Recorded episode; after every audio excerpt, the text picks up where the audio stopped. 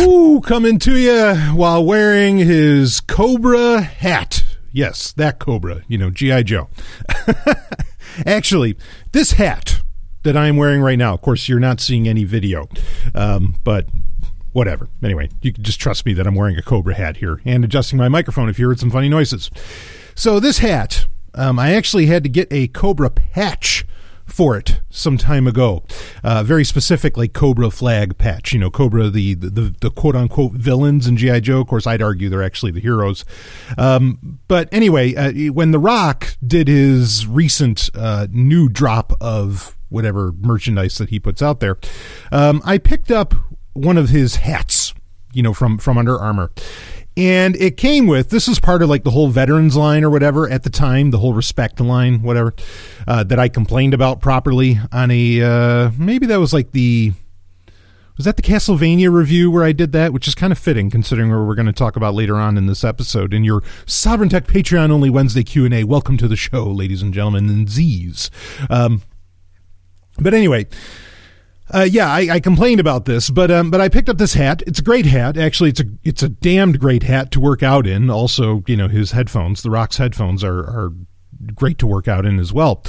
Um, but it came with an American flag patch, you know, and it has a you know the your standard hook and loop or Velcro kind of thing on the front where you can uh, you know put a flag patch there. Uh, obviously, there's no way in goddamn hell I was going to wear an American flag, and even if it is triple black, which the flag was, um, wouldn't have minded. No, never mind. I'm not going to say that. Uh, anyway. so I, uh, yeah, I, I, I, had a Cobra flag patch that fits exactly, what is it, two by three inches here, exactly onto the hat. And so I put the Cobra thing on, you know, Cobra flag on there and it looks fantastic.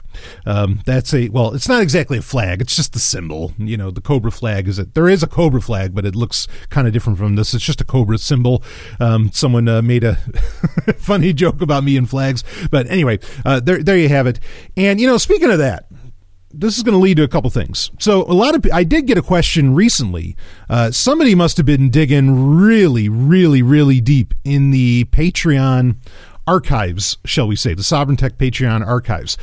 Because you got to remember, so if you're a new patron, and I know there's a couple new ones, if you're a new patron, there is, as I say on every episode of Sovereign Tech Prime, there are literally thousands and thousands and thousands and thousands of hours. Well, I don't know if there's that many thousands, but there's thousands of hours of content available to you on Patreon, in the Patreon feed. And not just, you know, there's lots of other stuff too, not just audio content, but there certainly is thousands of hours of audio content. And someone must have listened way back where I revealed that at the time, and this would have been maybe a year or two ago, that actually it's probably two years ago, that I was going to do a new podcast called CobraCast. Now, the person asked me, what happened with that? Are you doing it secretly? Can we not find it? What's what's the deal here? So, at some point it might be fun to release I actually recorded like two episodes of this. I had I had a very interesting plan for it. In fact, I'm surprised I had a plan for it that no one else some of the podcast ideas I had for the show, nobody picked up and ran with. I don't know why, but uh, but you know maybe I'll just use them at a later date. So here's here's the quick you know to answer this quick question, and then this is going to get into another subject. But to answer this quick question. Um, what happened with CobraCast? I actually recorded a couple episodes of this. It might be fun to release those. I don't know. We'll we'll see if I do. Um, but I recorded a couple episodes, and the reason that I stopped was like I was planning a very big rollout and everything, and it was it was going to be a great time. Um, because and CobraCast, sorry for those that don't know what this was supposed to be about, it was supposed to be about uh, GI Joe, okay, about like GI Joe fandom. Uh, you know, do reviews of episodes of the classic cartoon, of the modern comic book that's still running to this day, and so on. That was going to be the point of CobraCast. Uh, and it was, but it was going to come from, obviously, as I like to do often, from the villain's perspective, you know, got to live like a supervillain, right? Or you want to live like a supervillain? I do. so, anyway, um, that was going to be the gist, and it was going to be a lot of fun. Uh, the thing is, it wasn't supposed to just be G.I. Joe. It was actually supposed to be about the larger Hasbro verse that I think Paramount was going to be putting, you know, was going to be doing. There was going to be movies for a bunch of different properties. There was going to be movies for uh, Mask. There were going to be movies for Rom, the Space Knight. There were going to be movies for Micronauts, and there were going to be new movies for GI Joe, which there had already been two movies. One of them, ironically, actually, you know, talk about everything kind of coming full circle. One of them starring The Rock, right? The the sequel to the 2009. Uh, I, in fact, I love. Was that Stephen Sommers. I loved the first Rise of Cobra, the 2009 GI Joe movie. I mean, I mean, I love it. Like, it's a fucking great film. V- totally true to the comic books in a very real way. I would have liked someone else playing Baroness, but whatever, it was fine. So I was, um, anyway, where was I going with that? Right. So there was going to be new movies and all this stuff. Oh, I, yeah, I said that, that, right. The, the Rock was in the second G.I. Joe movie, which he was he was the main character. Um, anyway, I was going to do this whole thing, and it was going to cover the entire Hasbroverse, which I figured was going to be like the new hot property, right? You know, the new big franchise, much like Star Wars or Star Trek or Game of Thrones or whatever. It's going to be something like that. Well, it turns out that again, I think it was Paramount.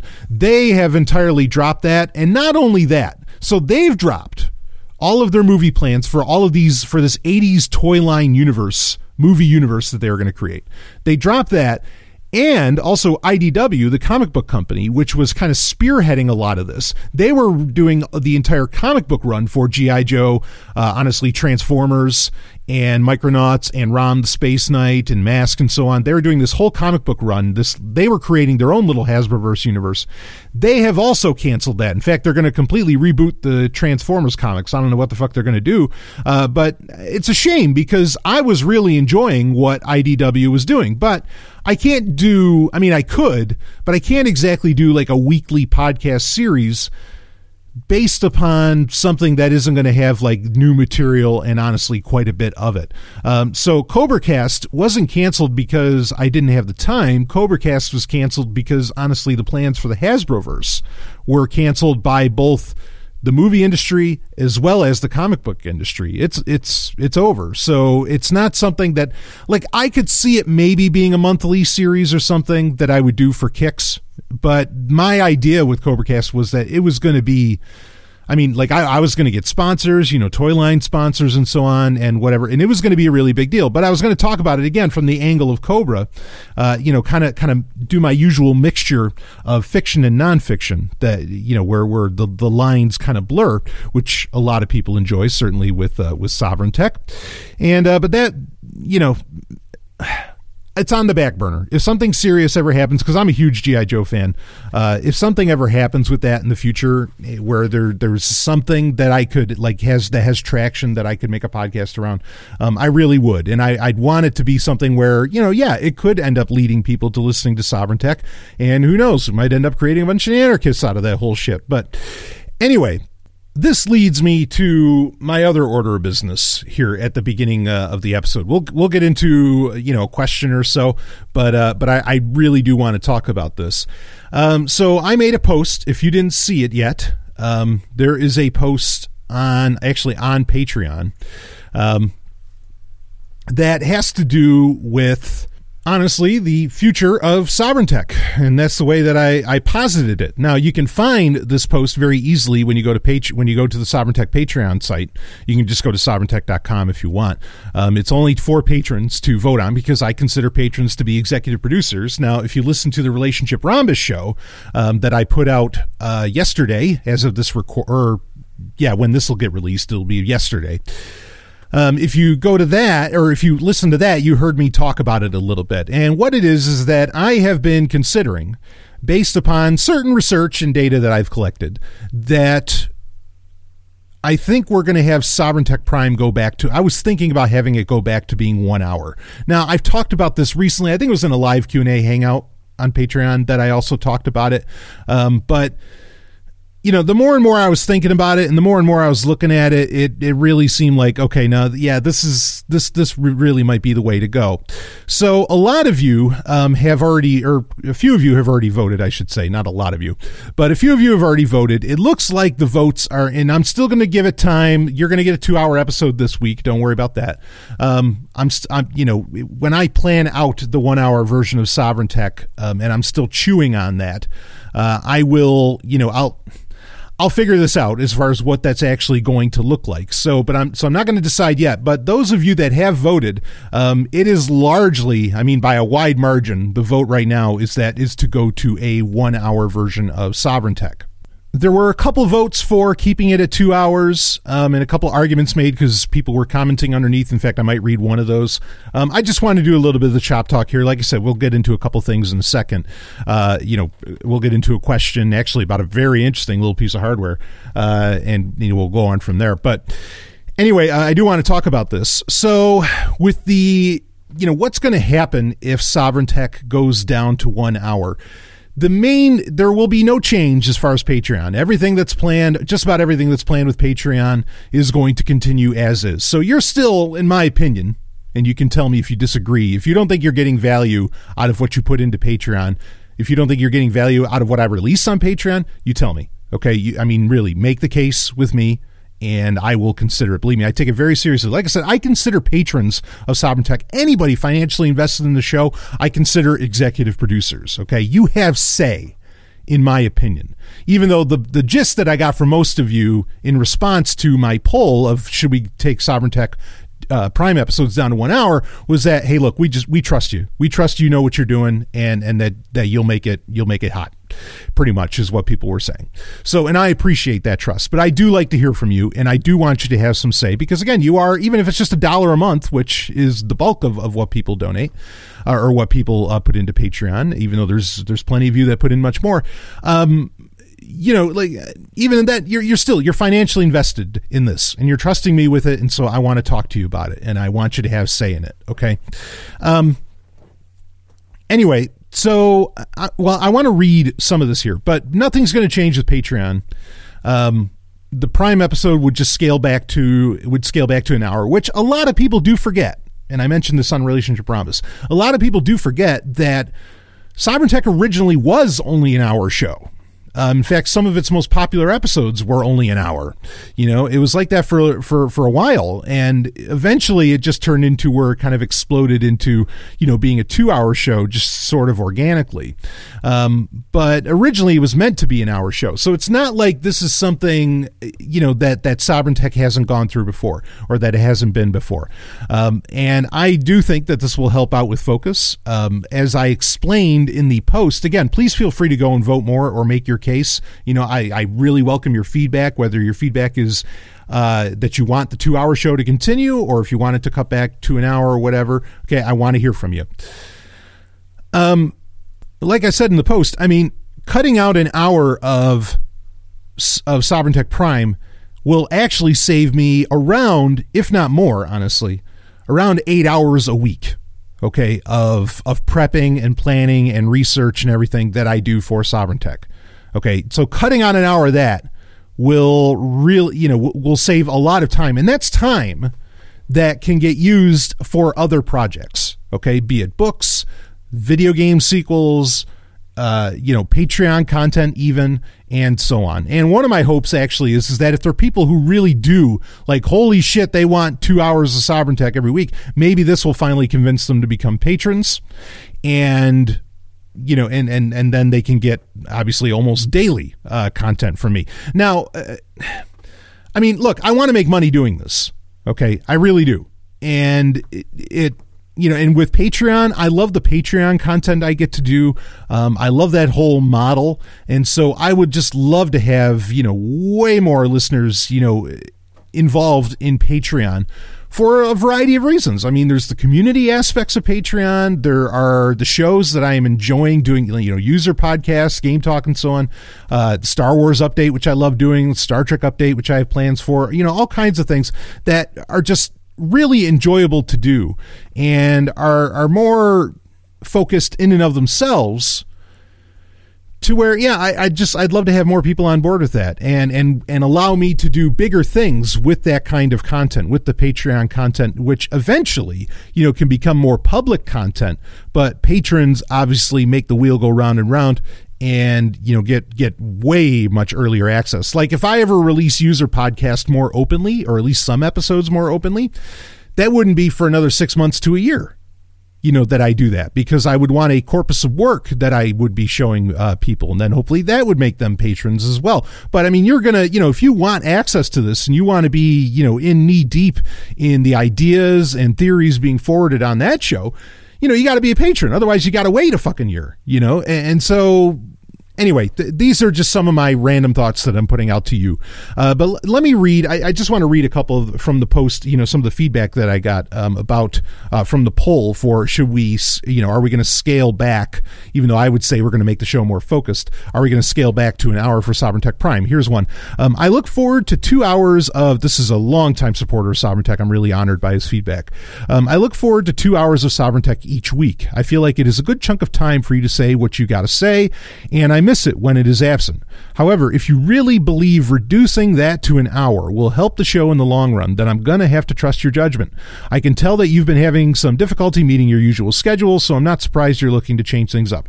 Uh, I'm going to comment on that quickly. Yeah, there there have been I've switched the release day to Sunday already, um, and just there have been some things going on where like I haven't been able to to keep up, and it really, I mean it's it's uncanny for me. I mean, because I've been doing this for almost you know for pretty much seven years now, or going on seven years, and I mean, I was it was released on Saturday. I mean, maybe once a year I would have a show that would end up getting released a day or so late. Um, but I mean, I was on time. You know, I was like a you know, it was like a clock. Uh, and it's just it's been a little bit of a challenge lately. But anyway, um, yeah, I mean, I don't cutting it back to an hour that might help out with timing as well. But regardless, I just wanted to comment on that. That yeah, I'm fully aware. Like this week's episode, I don't think came out till Monday night. Um, this week's episode should be out on Sunday, no problem, um, because I well, I kind of don't have anything going on this weekend except for a shit ton of work. So which has really been the story of my life for a little while now. Uh, so let's see. So going forward, we could potentially be aiming. This is reading uh, the comment. So going forward, we could potentially be aiming for one hour of Sovereign Tech Prime on Sunday. How focused will this be? So that's one question. Uh, another question: Will audio theater be reduced or removed entirely? What segments will remain in the show? And is an hour enough time to cover said segments? Perhaps the show could have a regular rotation of segments each week. Don't know what effect that would have on listeners. Also, I know two hours can be intimidating, but I've heard that YouTube's audience tracking stats are showing long form content becoming popular. I reckon an, uh, an hour is still considered long form. I say go with the hour because it sounds like the loss of that hour equates to greater gains in other ways. And yes, it does. In my opinion, that's what it's going to shape up to. Is that it will end up in you know greater gains in other areas. Okay, uh, that are just as important, just as exciting, in my opinion um, and so on. So, but I want to answer some of these questions, at least what I can answer, uh, because I'm still kind of chewing on what a one hour sovereign tech is going to look like. Um, so, uh, you know, how focused will this be? Uh, it's going to be tighter because there's still going to be segments. Okay. And the idea, this is, this is actually an idea I have toyed with in the past where on certain, on certain weeks, you know, on one week you have, you know, Hacksec, story of the week, something about VR and then wildcard. Then the following week, you have story of the week. You'd still have Hacksec, but then maybe you'd have the you know uh, this week's online review. Then you'd have like a pick of the week, and you'd have you know you'd shake up the segments each week, like that there'd be something different.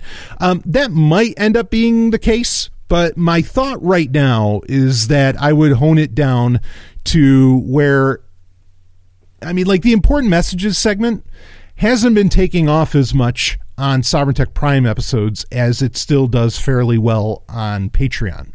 So that's one that that maybe could be removed, you know, and and I could if I get a really great question into the show, I could just you know uh, on a lark for story of the week or something, I could do the question. So there'd be f- the foreplay. Uh, what I probably would do is is I'd go story of the week. There'd probably be no foreplay. It would just be story of the week. It'd be hacksec I love, and everybody's loving the online review of the week, so I'm going to stick with that. Okay, uh, or this week's online review. Um, you'd have that, that, that, and then maybe we'd have the climax, you know, and and it would be tightened up um, in that way. And the climax would likely end up just because I haven't been able to really consume a lot of new content. And the new content that I have consumed, generally, I will just do a Patreon show about it, like, say, Voltron Legendary Defender or Castlevania Season 2 or. Uh, whatever's going on. I, you know, maybe sometimes I would get in a movie review or something, but I've been honestly, like I, I'm going to go see Creed two, but I, I have been so disillusioned with with a lot of modern films, and it's not because I'm some kind of fucking hipster. Uh, it just they all kind of seem the same. Like there, there's not a whole lot. There there haven't been a whole lot of films to you know really excite me uh, in in that in that way. Um, to where I'm like, oh yeah, we got to talk about this. We got now. I could talk about old movies all day long, and maybe I would continue to do so because there's plenty that I haven't talked about. Certainly on the climax, but the climax would be where like the interesting things might be able to come up. Say like talking about history, uh, you know, or some kind of mystery along those lines, or talking about the stranger shit.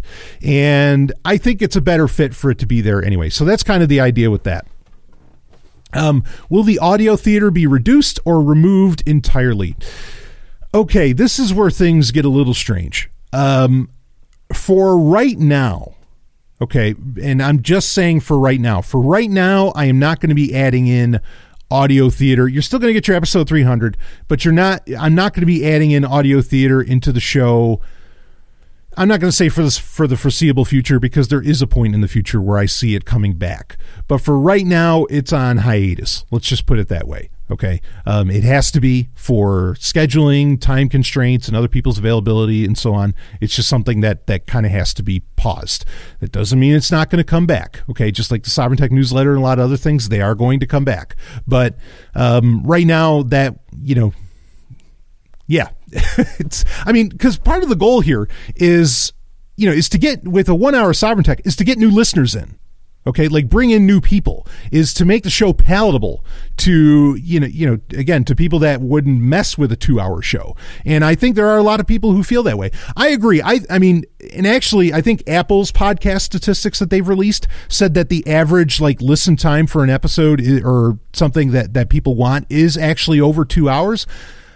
I get that, but I think that that's kind of skewed information because I think that that skews towards people who are like heavily invested in a certain podcast okay that's about a certain topic or something. Or hell it might be skewed to some of like the major podcasts like joe rogan uh, adam carolla or no agenda you know and all those run two hours and change or even this week in tech or something. Like the big the big big podcasts run at that. But then everybody's talking about the big big podcasts and they're also far more like their content alone is more palatable to a broader audience. As to where sovereign tech has a very niche I think people, even though our list, listener numbers are great uh, by comparison, certainly to other podcasts, um, it's a very niche message, shall we say.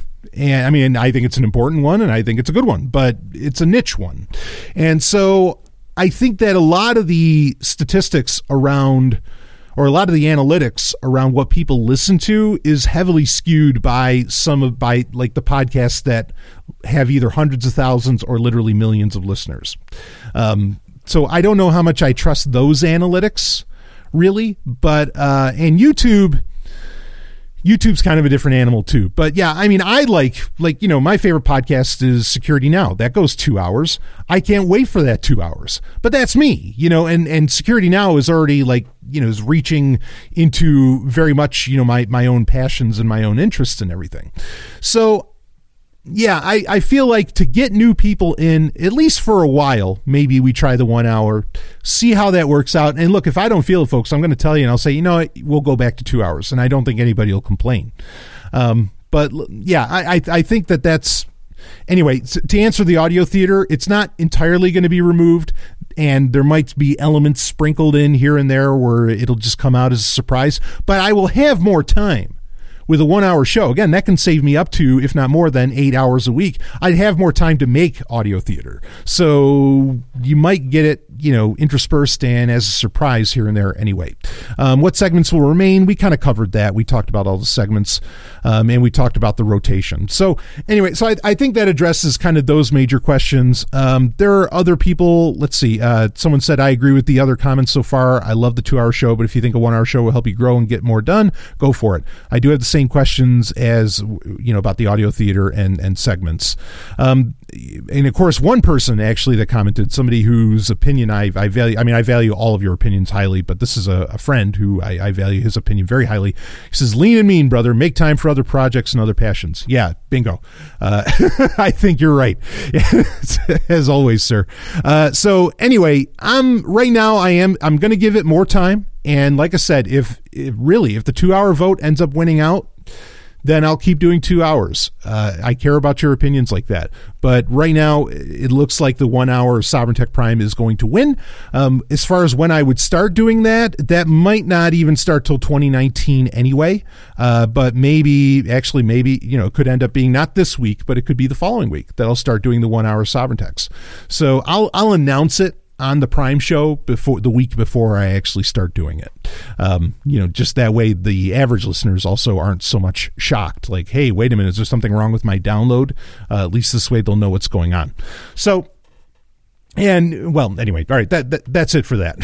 I've already taken up half of the Q and A um, talking about that, but it was it's an important thing to discuss. We need to get that out there, and I want to make sure. I know not everybody. I mean, you get your you get Patreon notifications in your email, or if you have the mobile app, but I know not everybody you know checks those or, or sees those or whatever. So I want to make sure that if you just if the only way you interact with Patreon with the Patreon content for Sovereign Tech is through the podcast. And maybe you don't like the relationship rhombus or something. I can't imagine why, but maybe you don't. I want to make sure you're hearing about it because pretty much everybody listens to the Q and A. I know that, so I want to make sure you know and that you're hearing about it and that you get the chance to put, you know, to to have your voice heard. Okay, this is a vote that actually works and matters. How about that? Because it has nothing to do with democracy. anyway, um, okay, let's uh, let's let's get into some stuff. You know, all right. So opening this baby up. Um, no, you know what? All right, I'm going to flip the order of this. Uh, I had a few of you actually email me about this, so I have to. I mean, there's just no way I, I can't talk about it, or you know, no way I can't not talk about it. And that is um, a laptop called the Pinebook. Now, this is a rel. I, I, think these first started like or were announced in 2017 and finally became a reality uh, in 2018. And I do not have one of these, but I fucking want one.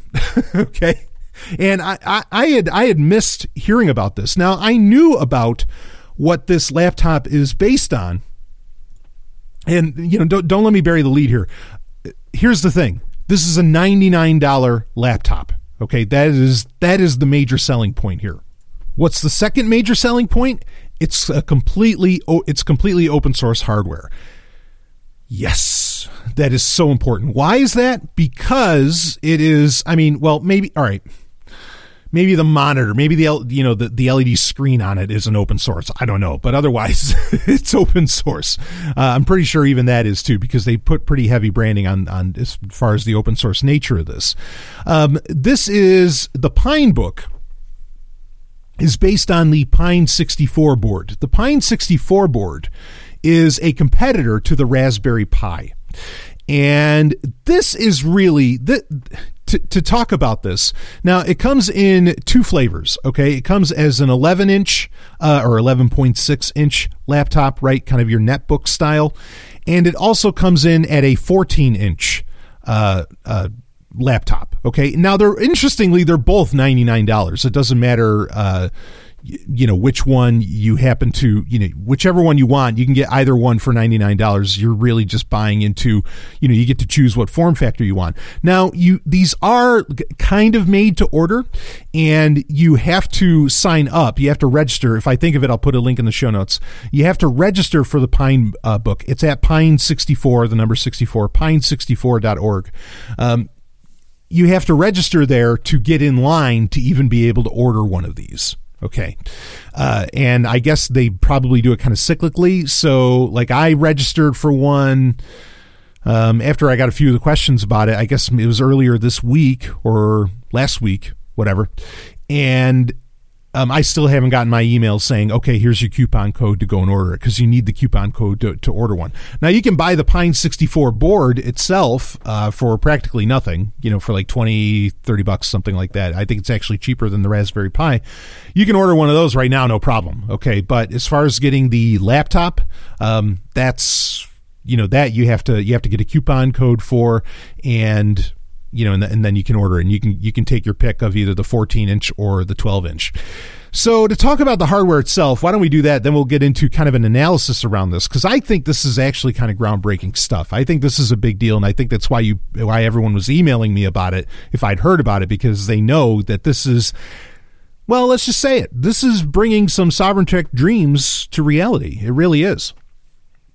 Um, so to talk about the uh, the hardware, so you let's see, we have again, it's just a Pine 64 board in a laptop chassis. Okay, you know, I mean that's that's really the deal. Uh, the battery life on it is apparently really really great. Like you're getting approximately, you know, closer to 10, between six to 10 hours you're getting on this, which is pretty great for any 14 inch or 11 inch uh, uh, laptop. I mean that's that's pretty solid.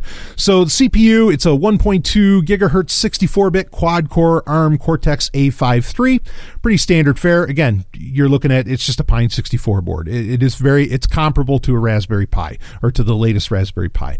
Uh, RAM, two gig, uh, two gigs of RAM. Okay.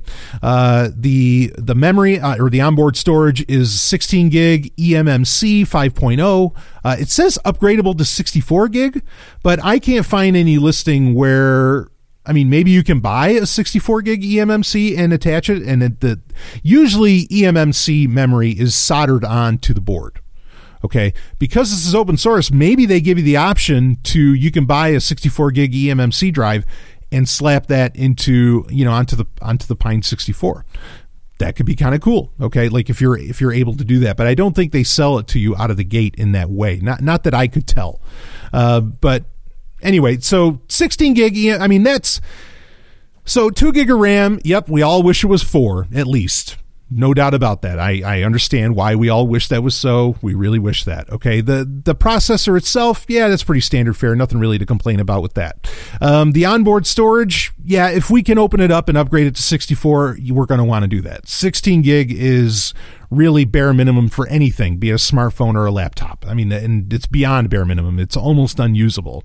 Uh, however, uh, I do know that you can you can just as easily you know boot up from uh, you know from like a USB drive or whatever on it and and actually from the micro SD card you you could boot up from that and that because it does have a micro SD card slot on it and then you could just run off of that and you don't even need to use the onboard storage and eMMC even eMMC 5.0 is pretty slow stuff okay you know it's not like you know, you're not running your normal kind of flash drive here, or, or your normal kind of solid state drive, I should say. eMMC is by nature very slow. So micro SD cards, you know, would would do very well for you. And if you've ever used a Raspberry Pi or anything, you know the kind of speed that we're talking about here. You know that we're not. I mean, this isn't this isn't a speed demon machine at all. But I think it has other other charms to it, which we'll break down into.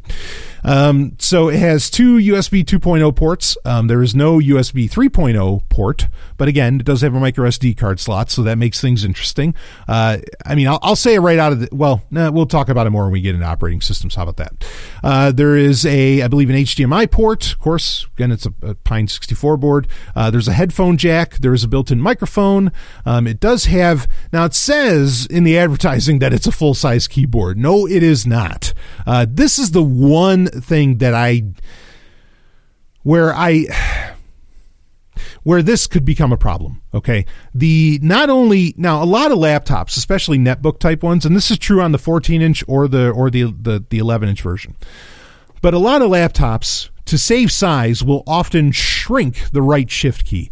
I hate that because I exclusively use the right shift key. I, I practically never use the left shift key. Like, never, never, never. It is the most unused key on any keyboard that I use.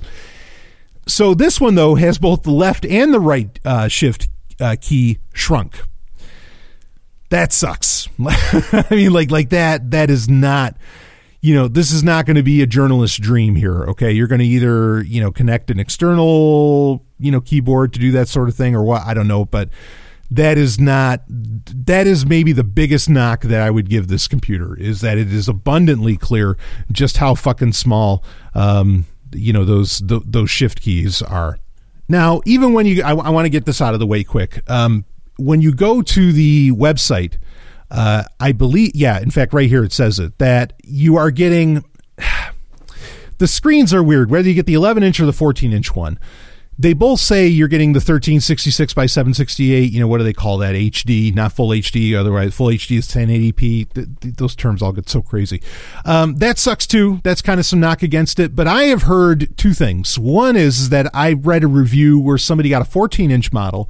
The shift keys were not shrunk And also on the 14 inch model, they ended up with a 1080p screen, not a not a 720p screen. That would make the 14 inch model a little more appealing to me.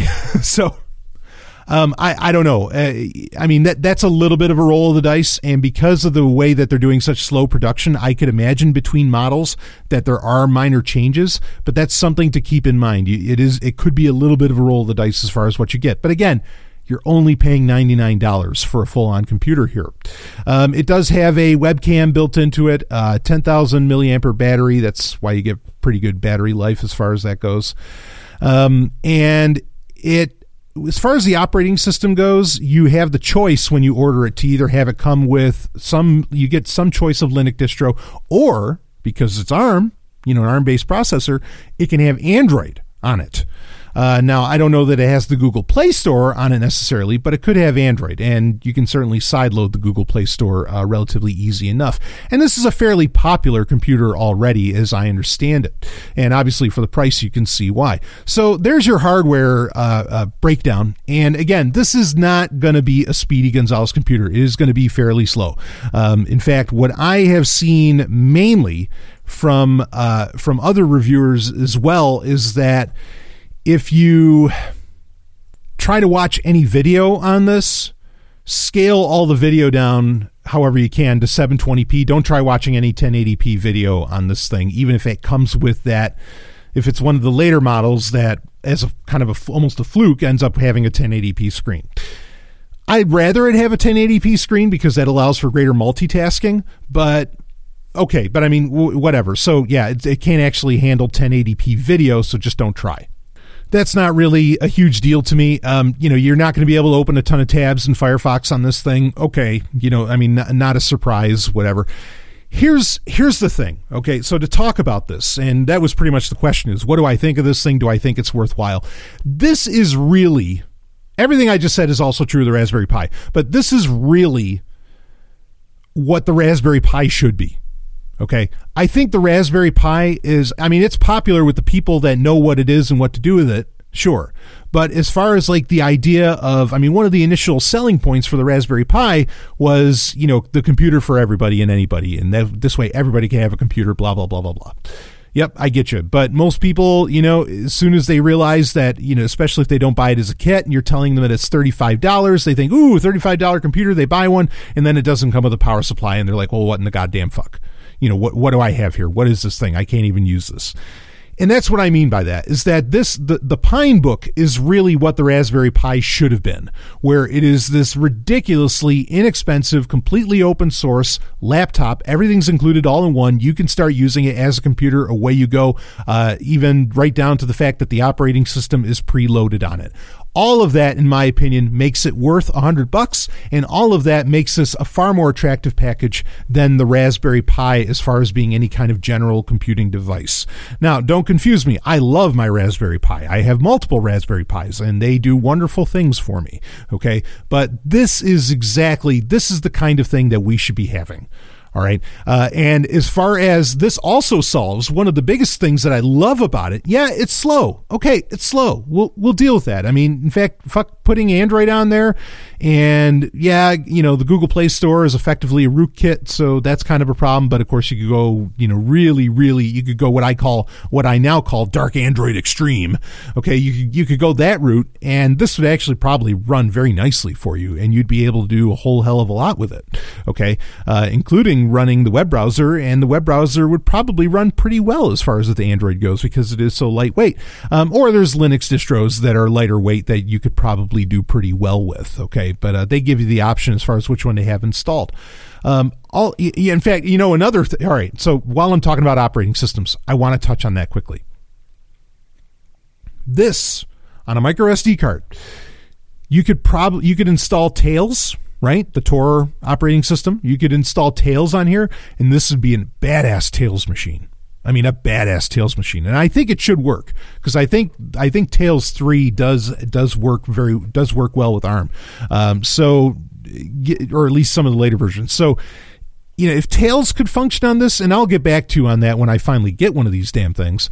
Uh, I mean, this is this is money much better spent than on a PlayStation Classic, which I canceled my PlayStation Classic order, and that's coming out in a few days. Boy, and has everybody else read the reviews? I mean, the the reviews of the PlayStation Classic that where they're trying to be positive about it, they are grasping at so many straws, which they shouldn't be using in the first place, right? Save the plastic. No, sorry.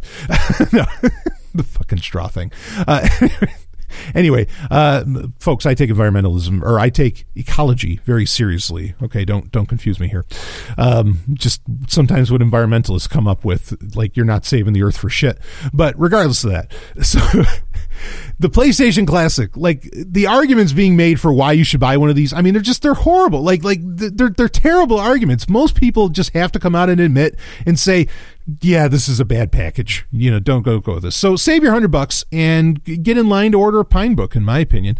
So there's a lot of options, you know, to go with here. And for for the dream that it really brings to life is that this is completely open source hardware.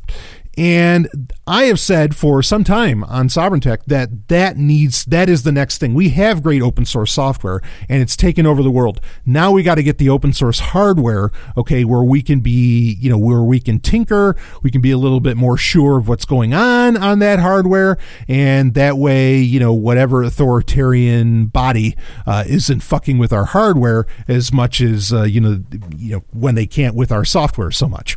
So this is the right direction. This this is this is a good thing to exist, um, and I think that. Well, when I get one, the first thing I want to put on it is Audacity, and honestly, if it can handle Audacity pretty well, I am going to be a very pleased boy. Like, I mean, this is this could become very much a, a real daily driver uh, for me because you know the other thing too to understand is that like for me right now, a lot of what I do, a lot of my computing actually gets done on my NAS, gets done on my network area storage. It doesn't actually get done on the computer itself. Um, so, you know, I really, for my own home network, you know, just having a thin client like a Pinebook would be a great thing that can just open up, uh, you know, my NAS in the web browser. Phenomenal. Okay, like that. That's hell. That's all I need, uh, or not all I need, but it that that takes care of a lot uh, for me. So I'm I'm really excited about this. I think this is a great piece of hardware. I think this is a great thing to exist. I think this is better to carry around than a fucking smartphone. Um, I mean, it's effectively a open source, of course, uh, smartphone. You know, just in a laptop body. Uh, I mean, yeah, it doesn't have LTE, but you could probably add an LTE. I mean, be easy enough. You know, with USB to to slap in uh, uh, some kind of LTE dongle, but. Anyway, that's besides the point. Um, I mean, there's there's other ways to solve that problem, right? But regardless, yeah, I think this is great. I think this is the exact kind of thing that should be out there. I think everybody should own one. Uh, I think it's wonderful. Um, I think this is the direction computing needs to go. Um, I'm not saying that it's ever going to get there, but for the niche community that gives a shit about its privacy, about having control over its hardware and software, and so on, and maybe is leading a slightly more analog life than digital life, I think this is the this is a, the perfect computer on paper. Again, I need to use it, put it through its paces. Uh, granted, I can be pretty brutal on a machine. I mean, I can be actually I can be really brutal on a on a computer, um, and I want to see what this thing can do. Uh, I on a personal level, now if I find out that I can get the full sized right shift key and a 1080p screen on the 14 inch model and the 11 inch model, I can't get either. I would go with the 14 inch model. Otherwise, I love the 11 inch form factor. I have been a fan of netbooks I like I didn't care about laptops until netbooks became a thing because then it felt like, oh, now this is portable. Now I'm, you know, I'm down with this. Okay. So anyway, I, I just, I think this is a tremendous device uh, on paper. I will let you know and do a full review um, when I finally get my hands on one, but I have no idea when the hell that's going to be. Uh, but I didn't want to leave anybody out. Like, here's this exciting new hardware. In fact, the first exciting new hardware I've been able to talk about in a while. Um, I, you know, I want you to know about it and be able to get your hands on it, uh, or at least get in line, uh, you know, really to get your hands on it.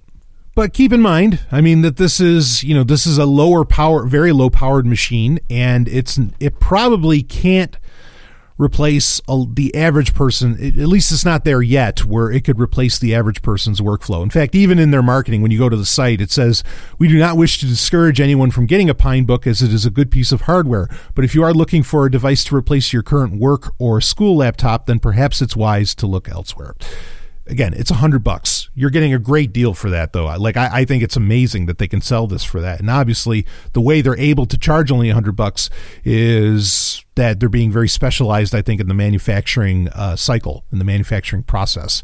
So anyway, yeah, I, I, I love this. I, I think this is a great idea. We'll see. I mean, I don't know. Maybe it can't. If it can't handle Audacity, I can't roll with it forever, you know. And and the whole right shift key does make it a little impractical for me to write on it, which is, you know, podcasting and writing are the two main things I do in a very real way. Okay, uh, as far as you know, working. So if you know if it can't do either of those, it's not so practical to me, but I could still find uses for it when I finally get my hands on it. So anyway, all right, uh, got that out of the way. Uh, link is in the show notes for that if you want to check that out. Get signed up uh, to see when you can get yours. Um, let's move on to something else. So, this actually isn't really a question, but it is an update to a topic that has been a theme, really, or I should say not a topic, but a theme that has been going on on Sovereign Tech Prime for over a year now. And actually, just coming up on over a year because I remember the first time I really started talking about it was not long before, uh, honestly, Superman the movie, the three hour long version of Superman the movie, came out on Blu-ray. They they did a Blu-ray release of the special three hour long version, and that was the beginning of November of last year. And now we are just about to hit December of 2018. So it's just over a year that when I started talking about this. And the theme is is that really the piracy, the pirate community has fallen by the wayside, and for understandable reasons. Um, it's you know more cost effective and easier uh, and convenient to use Spotify, Netflix, you know, go down the list of the streaming service to get your view, your video and music needs. And also you have Kindle Unlimited now, right, with Amazon where you can read just about whatever book you want. You don't have to pay a dime for it other than the monthly fee uh, for Kindle Unlimited or be a Prime member or whatever. Um, so piracy has really, you know, kind of fallen away. And an interesting thing that I've noticed in doing that is that it's not so much what it really seems to be. What what I've come to realize lately is that not that piracy. I mean, piracy has fallen away, but it's more torrenting that seems to have kind of fallen the way of the dodo. And I think a lot of that reasoning could be is because you can't really make it's tough to make money off of torrenting, even though I do think at the height of the pirate community that uh, with with cryptocurrency, people were actually making money off of it, uh, just out, literally out of donations and kindness of their heart, right? Like somebody would put up a torrent and they'd give their Bitcoin address within that, and people were making pretty fair money for you know just for torrenting stuff. So it's not like people necessarily you know feel they have to get stuff for free. Um, they might you know they really might just say. Uh, you know, they, might donate to you just for for offering it, uh, and offering it in a way that you know, strips DRM or it's something that's really rare that you just can't get any other way, right? Um, like this is a reason that I have been buying soundtracks for a very, you know, for st- I still buy CDs because some soundtracks only end up coming out on CD. They're not even available on MP3 if I wanted to buy them. Okay. But this leads to what I want to talk about here, and this is uh, this is my little public service announcement. I have got a website for you guys and gals and Z's that uh, well, you know, the Golden Stallion's got your hookup here, and wow. So I th- I did recently. I did a what was it? You need metal supplemental uh, little episode where I covered a bunch of what I had lined up for albums of the week because there were so many that I wanted to talk about. There's no way I'd be able to get to all of them and then still talk about new releases that happen, you know, every week or couple weeks. Um, like we have the Within Temptation album coming out next week. I think that I'm definitely going to be reviewing, and I, and I've already heard like three or four songs off of it. This album's going to kick some serious ass. Okay, but I'll review it, uh, you know, maybe next week. So, in so doing, um, one of the what I found actually when I was doing that "You Need Metal" uh, special, uh, supplemental special, was I found a website, and I mentioned the website on the special, and it was called, or on the on the little Patreon episode, and it's called GetMetal.club. Okay, that's the website. That's not what I'm going to tell you about here, but I'm just letting you know this is the thing. So, getmetal.club is a private run website. It looks like it has a bunch of different contributors. It does not use BitTorrent at all. It uses like uh, some of these sites like RapidGator and some like RapidShare.it and some of these other services where you can you can download it, but it's at a decreased speed. Okay, where you could download it for free, and you can only download so many within a day, right? Like, or every hour you can download another one, and it takes about an hour for one to download anyway. Uh, you know, like it's really limited unless you pay a certain fee, a monthly or yearly fee for to this server service like Rapid whatever rapid fire or whatever the hell they, they want to call it. Um, or there's one called hotlink.cc, which we'll talk about in a second. You can pay into that, and then you know you get not necessarily unlimited, but you get to download things much quicker. And uh, I mean, it really solves a whole ton of problems, right? Or you know, it, it it doesn't have the limitations of the free download. So when you go to getmetal.club, you know there's there's new almost every day there's new you know heavy metal or hard rock or whatever they have all different genres uh, but it's all you know something with a guitar available there and you know you can download them for free and get it slow or like i said you can pay the fee for the service that that hosts all of these albums and then you could download them very quickly uh, and so on. So now i found that actually by you know it, it just clicked for me at one point. I don't know if pirate bay was down even though usually on Tor it's up and i'll just use it through that. But i was looking for an album that i couldn't even buy on mp3 okay? And I was like, you know what? You know, I know Google has kind of been been hard on, you know, torrent searches within Google itself, but let's just see what happens when I type in, you know, such and such album download you know and and what do i get in the like say in a google search okay uh, or duckduckgo or what you know i try a bunch of different ones just to see what would end up coming up. And i do this and that's how i find getmetal.club okay? Now the other day, uh, I was looking at there was a new release. Speaking of Superman, this is ironic. Boy, the the, the interweaving threads here throughout this whole Q and A. I'm talking about one thing, and everything's really related. Um, I was looking for I had or what I what I saw was there was going to be a new release from La La Land Records, which is a, a company that that offers a lot of the soundtracks, uh, a lot of rare soundtracks that uh, you know I like to get my hands on. And over the years, I've been a customer. So La La Land Records, they were releasing this Superman 3 and, uh, or Superman 2 and Superman 3 kind of deluxe soundtrack set. Okay, we're talking about Superman 2 and Superman 3 with Christopher Reeve. Um, often not considered the best Superman movies, but whatever. I mean, the first one certainly is. So anyway, so I was looking at this, and and not uninterestingly, La La Land Records did a double disc uh, new double disc set of Superman 4, uh, The Quest for Peace, which is largely considered the worst Superman movie ever.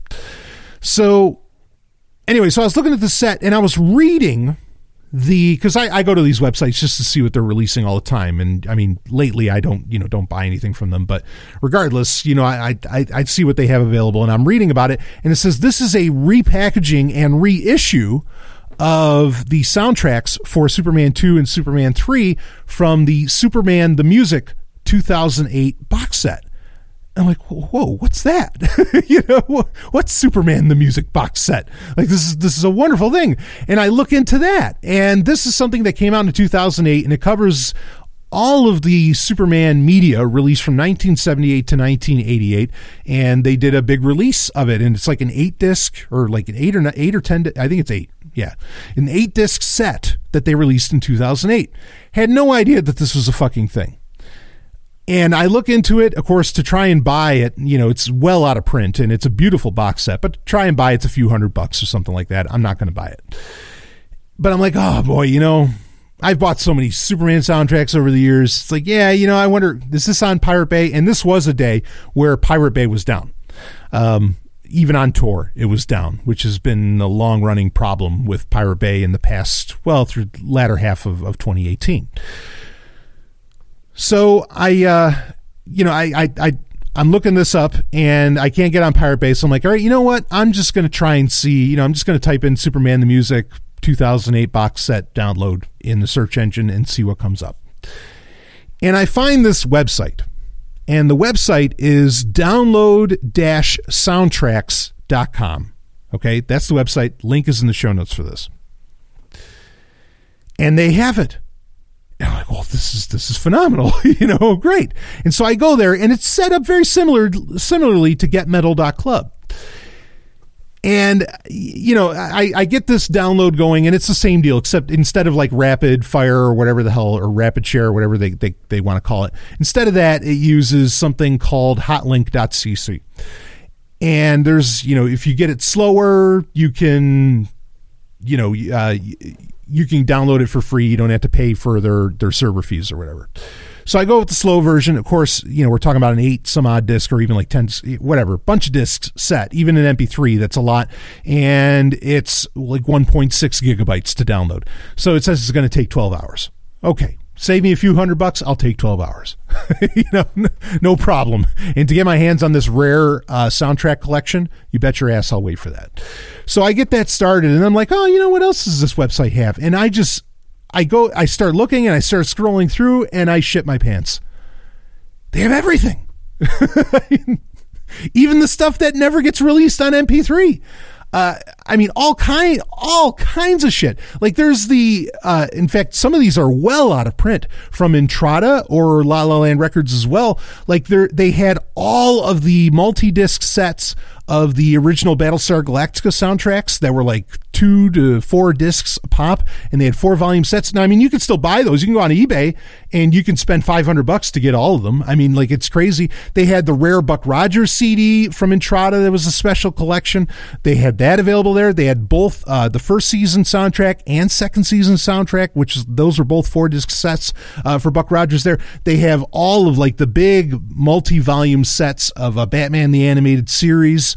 Uh, they have all the X Files set. I mean, th- th- they've got all hell. They even had the, uh, and this is the one I didn't have.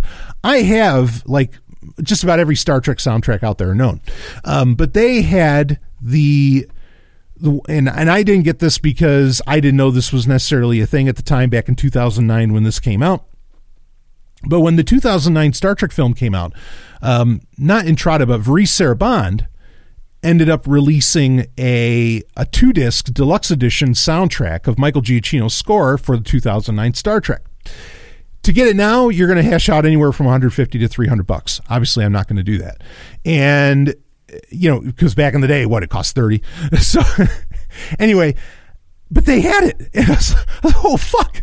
And I've been listening to it for days because because it's great. Now, I, I mean, like just anything you can fucking think of they've got it just about you know? Like I, I was stunned and a little dismayed because for some of these that are available there like those are really rare. And over the years not recently but over the years you know i've hashed out some pretty fair money for some of this stuff.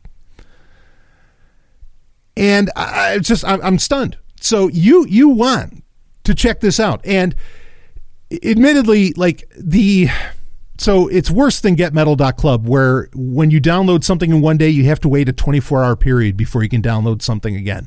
Just to download one album off of there using hotlink.cc you could pay for a subscription to hotlink.cc and i think their like their 30 day subscription is like 20 bucks. I mean i'll tell you with the amount of money that that all of these soundtracks cost, uh, twenty bucks is a fucking steal, and that's saying, I mean that that that's being that's understatement of of of the the entirety of the existence of the universe if it even had a beginning. Okay, to say that that's worthwhile. I mean, they've got it all. They have um, the Mission Impossible box set from the original TV series. That's like 14 discs. Um, they have like the 17 disc Danny Elfman set. I mean, downloading any one of these is worth 20 bucks. But the fact that for 30 days you can get your hands on a bunch of this shit, oh hell, and they have almost new releases every day up there. It is incredible. Incredible. This this site is amazing. But it's interesting because this is this is clearly a thing that I wasn't exactly on the pulse on is that there are a lot of these sites that are very niche in what they offer. But because of that niche, they offer the really deep cuts, right? They offer the really deep stuff, and they're not torrent sites at all, which is also kind of interesting. But I think the reason for that is because this is a way, really, if you want everything that they're offering, this is a way to to make money off of doing it because you have to pay for the uh, you know subscription fee or whatever to the server service that you end up actually using like hotlink or rapid rapid share or whatever um, or what MediaFire is another popular one, right? Even though MediaFire is kind of a big deal now, they've become kind of legit. but anyway, you get my point. Uh, and so, yeah, this is a way for them to make money, kind of, you know, doing this. And uh, hot damn. this is the greatest website on the internet. I, I, mean, I know not everybody's as nuts about soundtracks as I am, but fuck, did this. I mean, the things I've been getting my hands on, even like some super rare Stargate soundtracks. Uh, I mean, there's all kinds of hell. There's even like bootlegs and other things. There's there's things I didn't even know existed on there. 40th anniversary edition of uh, of the Flash Gordon soundtrack. Um, I, I, mean, it, it is just it's mind blowing. And to finally have those Battlestar Galactica sets, oh, I was crying. Or and the Buck Rogers sets. I tears. You know, like Paul Stanley said from Kiss. Oh no, tears are falling. Woo. Oh man, how about that farewell tour, huh? there, what do they call it? The final road or some something like that. yeah, this is very exciting. So, with that said, one of the we, we should get into our album of the week. So, kind of a, a very different Q and A this week, but please continue to get your questions in for the Q and A's, and we'll we'll break them down um, in future episodes. So, okay, uh, to to get to our album of the week, this is actually something that I got my hands on from uh, from download-soundtracks.com. Uh, and this is a new release that just came out from also from Varèse Sarabande, who I mentioned earlier, which I've been buying soundtracks from Varèse Sarabande since I was a teenager. They just have such great releases. Uh, they always have. They were the first Battlestar Galactica soundtrack I was ever able to get my hands on. Um, I mean, they're just tremendous. So th- this is for a, a two disc deluxe edition re- release and I had the original version of this soundtrack that was just a single disc, and the sound quality was eh. Of the John Williams, there you go, John Williams score for the 1979 Dracula film. Okay. Uh, I love this movie. I'll say that outright. Um, I, I, mean, I love this movie. Uh, Frank Langella as as Dracula. You know Frank Langella, who we've talked about recently on Cybernetic Prime episodes because he played Skeletor in Masters of the Universe and did a phenomenal fucking job. And I mean, he had so much fun with that role. Boy, did he kill it. Uh, Frank Langella is just, just, just tremendous. And as Dracula, I dare say he might be, he might pull off a sexier version of Dracula than, than, uh, Bela Lugosi. I mean, like really. I, I, I, think, in fact, this might be my favorite Dracula film. Dracula 2000 is pretty well up there. And of course, I love Bela Lugosi's performance. I mean, everybody does, or at least, fuck, you should. Um, I enjoy, you know, the one with, you know, Gary Oldman, you know, Keanu Reeves and so on. I appreciate that.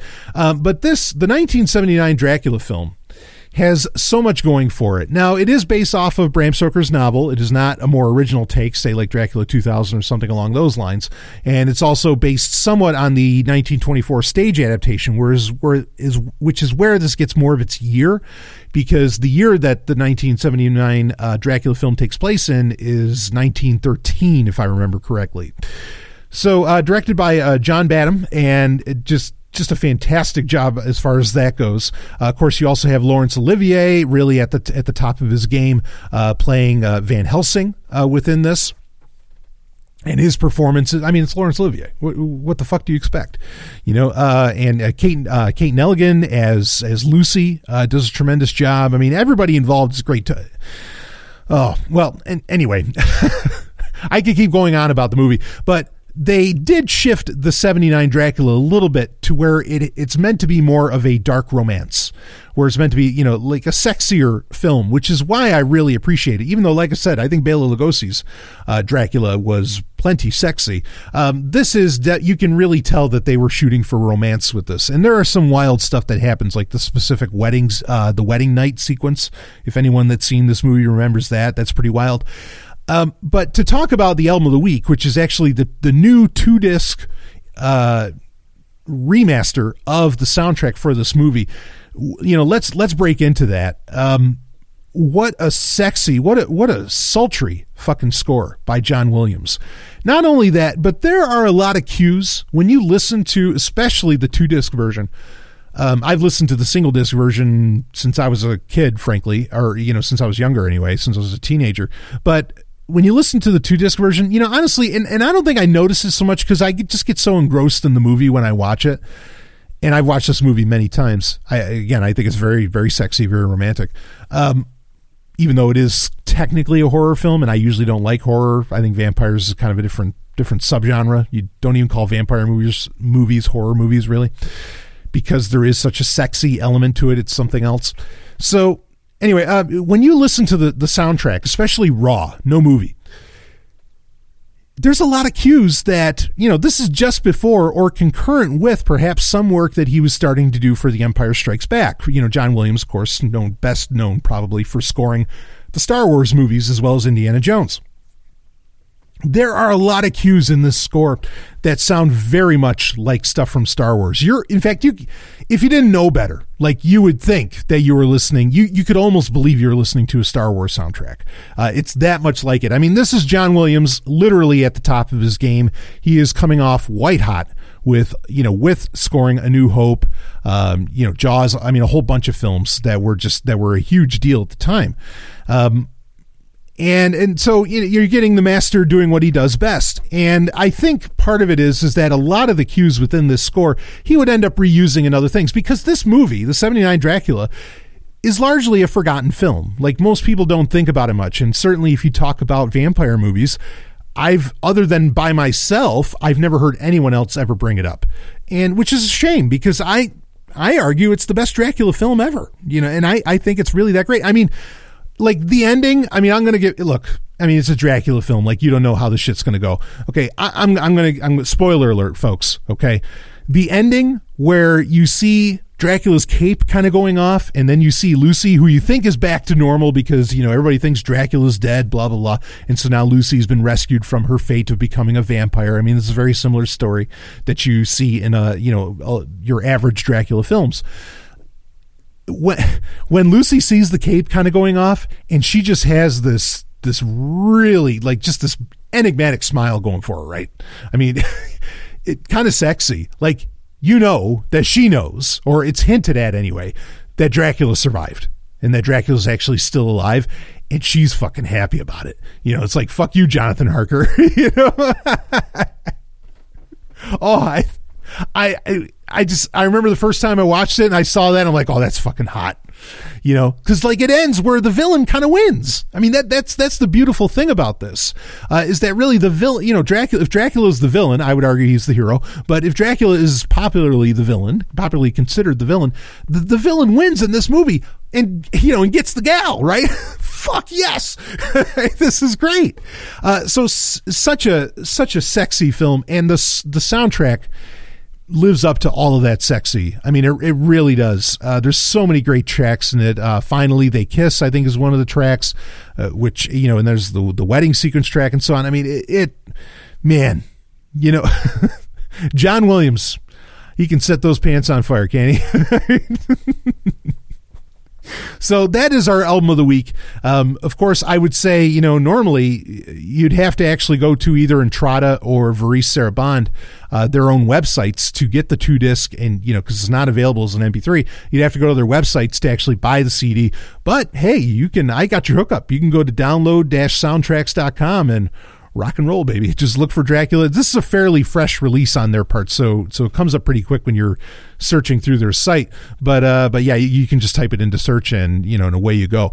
So anyway, okay, that's it. Uh, and if you've never seen the movie, for fuck's sake, watch the movie.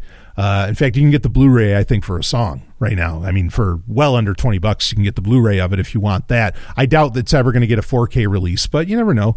Um, but yeah, watch this movie. I mean, really, Frank Langella and and and Laurence Olivier both just tremendous uh, in this. I, I think it's such a fun film, and sadly so forgotten. I don't I don't know why it's forgotten. Like I don't know why nobody thinks about it, but I thought it was tr- tremendous.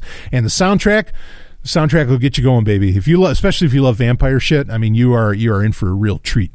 Uh, or you know, if you're just a Star Wars fan get the soundtrack for that because treat it like a lost Star Wars soundtrack. Believe me, when you listen to it, you'll you'll notice. You'll be like, "Oh yeah, that wow, that does sound like Star Wars," which is interesting in and of itself. So, and I don't know how I didn't really put that together before uh, personally. But anyway, all right, that is it for your Wednesday Q&A, the last Wednesday Q&A for November 2018. Of course, there are still more episodes, more content to come out for November, even though we only have a few days left. Um, but that's it for this one. I will see all of you, woo, on the other side.